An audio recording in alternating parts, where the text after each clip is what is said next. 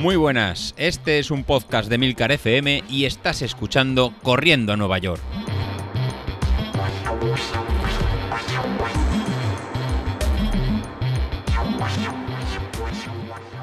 Hola a todos, muy buenos días y bienvenidos de nuevo al podcast de los viernes, vuestro episodio favorito de la semana. Y antes que nada quería pediros disculpas por el sonido, no sé muy bien cómo se va a oír esto, porque estoy en movilidad, estoy en Valencia hoy mientras grabo, porque he venido a dar una clase en la universidad y he cogido, bueno, el micro, tengo un micro de solapa, un micro de la marca Boya, Boya con B, que son micros muy buenos, pero vamos, no es el que tengo en casa siempre de sobremesa, así que no tengo mucha idea de cómo sonará, ya me decís luego. Eh, bueno, en principio quería defenderme un poco, porque Vilito dice que en mi episodio solo le doy cera a los compañeros, pero joder, es que me estáis buscando siempre, macho. Uno se esfuerza por hacer que este siga siendo vuestro episodio favorito de la semana, y durante los días anteriores solo digo a mis compañeros quejarse por mierdas distintas. Vilito que si le duele no sé qué, y luego va al fisio y le ha dicho que no tiene nada, que es todo psicológico, que deje de lloriquear, pánico escénico de ese antes de la maratón, y vamos, hasta le ha puesto unas pegatinas en las piernas, que es lo mismo que hacen con los niños cuando van al médico y le dan una tirita de los Simpsons por no llorar. En fin, luego no quiere que me meta con él, si es que me está buscando, macho. Luego, por otro lado, eh, mi enemigo acérrimo, ya sabéis, a David, que, que no dice nada. O sea, ¿Habéis visto que está, mm, no sé, extrañamente callado acerca de la carrera del 10K del, domingo? Es capaz de no hacerla, ¿eh? Ni mención a la carrera de este fin de semana. No dice que me va a reventar, ni dice que se ha caído de un patinete eléctrico para buscarse alguna excusa, ni nada de nada. Solo nos ha contado que se ha comprado el Apple Watch nuevo, el Serie 7, y que por la mañana se hace algo con Apple Fitness Plus, que, bueno, los que le seguimos en los círculos nos llega todas las mañanas como David ha hecho estiramientos con un tal Greg que no sé, suena como muy raro, pero, pero bueno, ya nos contará exactamente qué es lo que hace con Greg. Y con Laura no me meto porque me da miedo, así que a Laura de momento la voy a respetar. Solo aprovecho únicamente para darle la bienvenida al grupo y felicitarla por su episodio, que la verdad es que a mí me resultó muy ameno. No, no tan esclarecedor como esperaba, porque eh, es verdad que, que, bueno, que ha utilizado palabras muy, muy adecuadas, ¿no? que ha sido ahí un poco para todos los públicos, pero yo es que soy muy beginner, o sea, a mí me gustaría profundizar un poco más, o bueno, un poco menos, en realidad, porque habla para gente, pues eso, que ya sabe algo de esto, habla de macronutrientes, de proteínas y tal, y yo la verdad es que necesito aterrizarlo un poco más. Laura, yo necesito saber, eh, ya no qué es un macronutriente, porque eso ya no lo has contado, pero por ejemplo, eh, qué es una proteína no me digas, la proteína tiene una fórmula química de no sé qué y se sintetiza. No, no, no. O sea, ¿qué tengo que comer que tenga muchas proteínas? ¿Y por qué debería comer proteínas? o sea, yo, por ejemplo, ya sabéis que, desde hace unas semanas empezamos Godes y yo a meterlo todo en MyFitnessPal, todo lo que comíamos.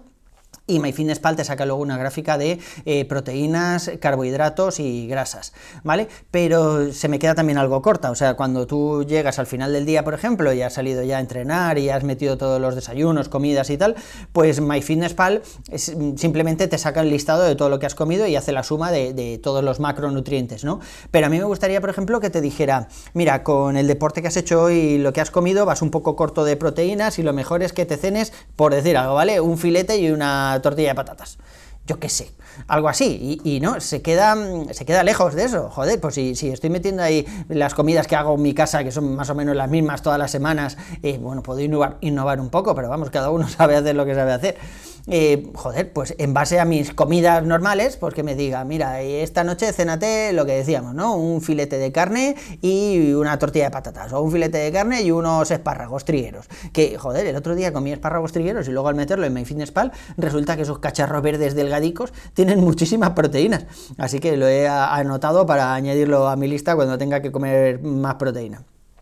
Y me han quedado también cosas en el aire. Laura, por ejemplo, ¿qué se come antes de una carrera? He visto que, en el grupo de Telegram, al que no quiero hacer mención porque luego nuestra amiga, ¿qué era? ¿Piscis? ¿Acuarios? Ya no me acuerdo, que, era la amiga que me echó la bronca. Pero bueno, el caso es que me echó la bronca porque decía que hacía demasiadas referencias al grupo de Telegram. Bueno, da igual. En este caso, como, como estás tú, no pasa nada. Pero eh, comentabas a un compañero que siempre sale a desayunar, o sea, sin desayunar a correr, en ayunas, le decías que el día de la carrera que vale, que estaba bien que se comiera algo, pero mejor que siguiera en ayunas, porque si no, como su cuerpo está acostumbrado a no tener nada en el estómago por la mañana, que igual aunque comiera algo que se supone que es bueno, que le puede sentar mal, precisamente por no estar acostumbrado, ¿no? Y yo creo que todo eso, bueno, pues sí, es verdad que son cosas muy, muy particulares, muy de cada uno, pero es, es verdad que, que debería aterrizarse un poco más, ¿no? También hemos hablado esta semana sobre lo de correr en familia. Eh, hay un chiste que cuento yo a veces que dice que si tu familia te agobia y necesitas respirar, te sientes ahí un poco asfixiado, que salgas a correr todos los días 5 kilómetros. En una semana estarás a 35 de ellos. no, es mi caso, yo la verdad es que con mi familia estoy bastante, bastante bien y la verdad es que mm, yo esto lo veo idílico. A mí me encantaría poder compartir esta afición con mi mujer o con alguno de mis hijos el día de mañana. El mayor, por ejemplo, que ahora tiene 14 años, participó hace unos años en la mini maratón de Madrid, esta que se organiza por colegios, que son en lugar de 42 con 125, eran 4,21, ¿no? Se movía la coma ahí un poquillo hacia la izquierda. Bueno, pues el tío subió al podium y todo en su rango de edad. Así que igual, no sé, igual el día de mañana me puede, me puede hacer de libre. Pero bueno, de momento a él le gusta el tenis, no, creo que vaya a correr mucho conmigo.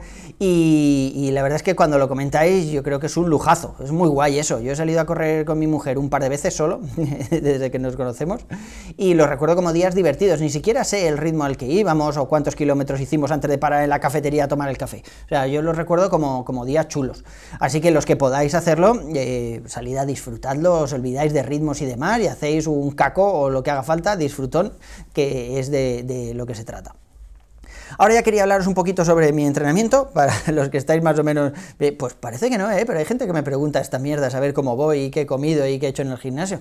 Bueno, el caso es que Álvaro me está vigilando mm, estos días un poco más de, lo habitual, está mirando que de verdad afloje el ritmo y que esté llevando una carga de hidratos más o menos adecuada. La verdad es que la carga de hidratos me la estoy pasando un poco por el arco del triunfo. Eh, Street, por ejemplo, también lo tengo en un 4 positivo, en el índice ese que comentábamos el otro día, que tenía en menos 5 la semana pasada, pero sí que es verdad que aparte de que los entrenamientos ahora han bajado un poco de intensidad y de tiempo, eh, he estado cuatro días seguidos sin correr. O sea, yo quería hacer un tapering de verdad y entonces he levantado el, pie. ¿Y qué es lo que pasa? Que cuando levantas el pie un poco ya tienes, te entran dudas, ¿no? Joder, a ver si ahora al final del entrenamiento la voy a cagar, lo que decía Habilito de, las carreras, ¿no? Que yo en esta carrera no es que vaya a darlo todo, pero sí que me gustaría mejorar el, tiempo que tengo, el tiempo ese que, bajé de 50 minutos hace un par de años, ¿no? o el año pasado, no lo recuerdo, pero bueno, ya estaba por aquí con vosotros. Y la verdad es que me encantaría poder bajar ese tiempo, pero no sé, no lo veo, yo creo que me falta ahí un poquillo de, seguridad en mí mismo para, para esta carrera. Ya veremos si, si bueno, si, si, conseguimos bajarlo o no, yo lo que voy a hacer va a ser entregarme todo lo que pueda para disfrutarla. Y, y bueno, estuve hablando también con de sobre la carrera, porque ya os comenté que como habíamos modificado la potencia crítica a mano, pues eh, el pronóstico de carrera que me daba Street no se había actualizado y, la verdad es que, bueno, no, no, sabía muy bien qué, qué ritmo coger y lo he, estado, lo he estado hablando con Godes, me ha dicho que mi objetivo debe estar entre un 301 y un 305 eh, de vatios, me refiero, frente a los 296 que dice Street, que como lo modificamos a mano, pues que, que, que básicamente que pase de lo que dice Street y que salga en esa, en esa horquilla entre 301 y 305 y, a ver qué pasa, ¿no? Yo lo veo bastante exigente, o sea, veo ahí una zona 4 baja, o sea, final de la zona 3 o X o como se llame, o Y o Y, yo qué sé cómo se llame esa zona, pero vamos, es un ritmo exigente. Y ya sabéis que a mí me gusta mucho la, zona 4, pero aguantarla durante 10 kilómetros creo que va a ser algo durillo. No sé, a mí me parece que José Luis me la está jugando y me voy a dar contra el muro. Yo lo veo bastante exigente, pero bueno, haré, haré todo lo que pueda. Y bueno, ya veremos, eh, ya no nos queda nada para la carrera, mucha suerte a todos, estoy deseando empezar a leer la gente que, que, sale el sábado porque le viene mejor que el domingo, a ver qué tal ha ido, qué tal las sensaciones, sé que no voy a estar en un top 10 ni muchísimo menos, yo no soy un corredor rápido, pero, pero vamos, yo de pequeño cuando jugaba al fútbol, siempre pongo el mismo ejemplo, eh, yo no marcaba goles, pero los 90 putos minutos los corría a muerte, ¿no? Y yo voy a hacer eso, me voy a entregar al 100%, a ver qué sale y, os iremos leyendo a todos y alegrándonos de de vuestros triunfos. Eso es todo por mi parte, un abrazo y nos vemos en la siguiente, hasta luego.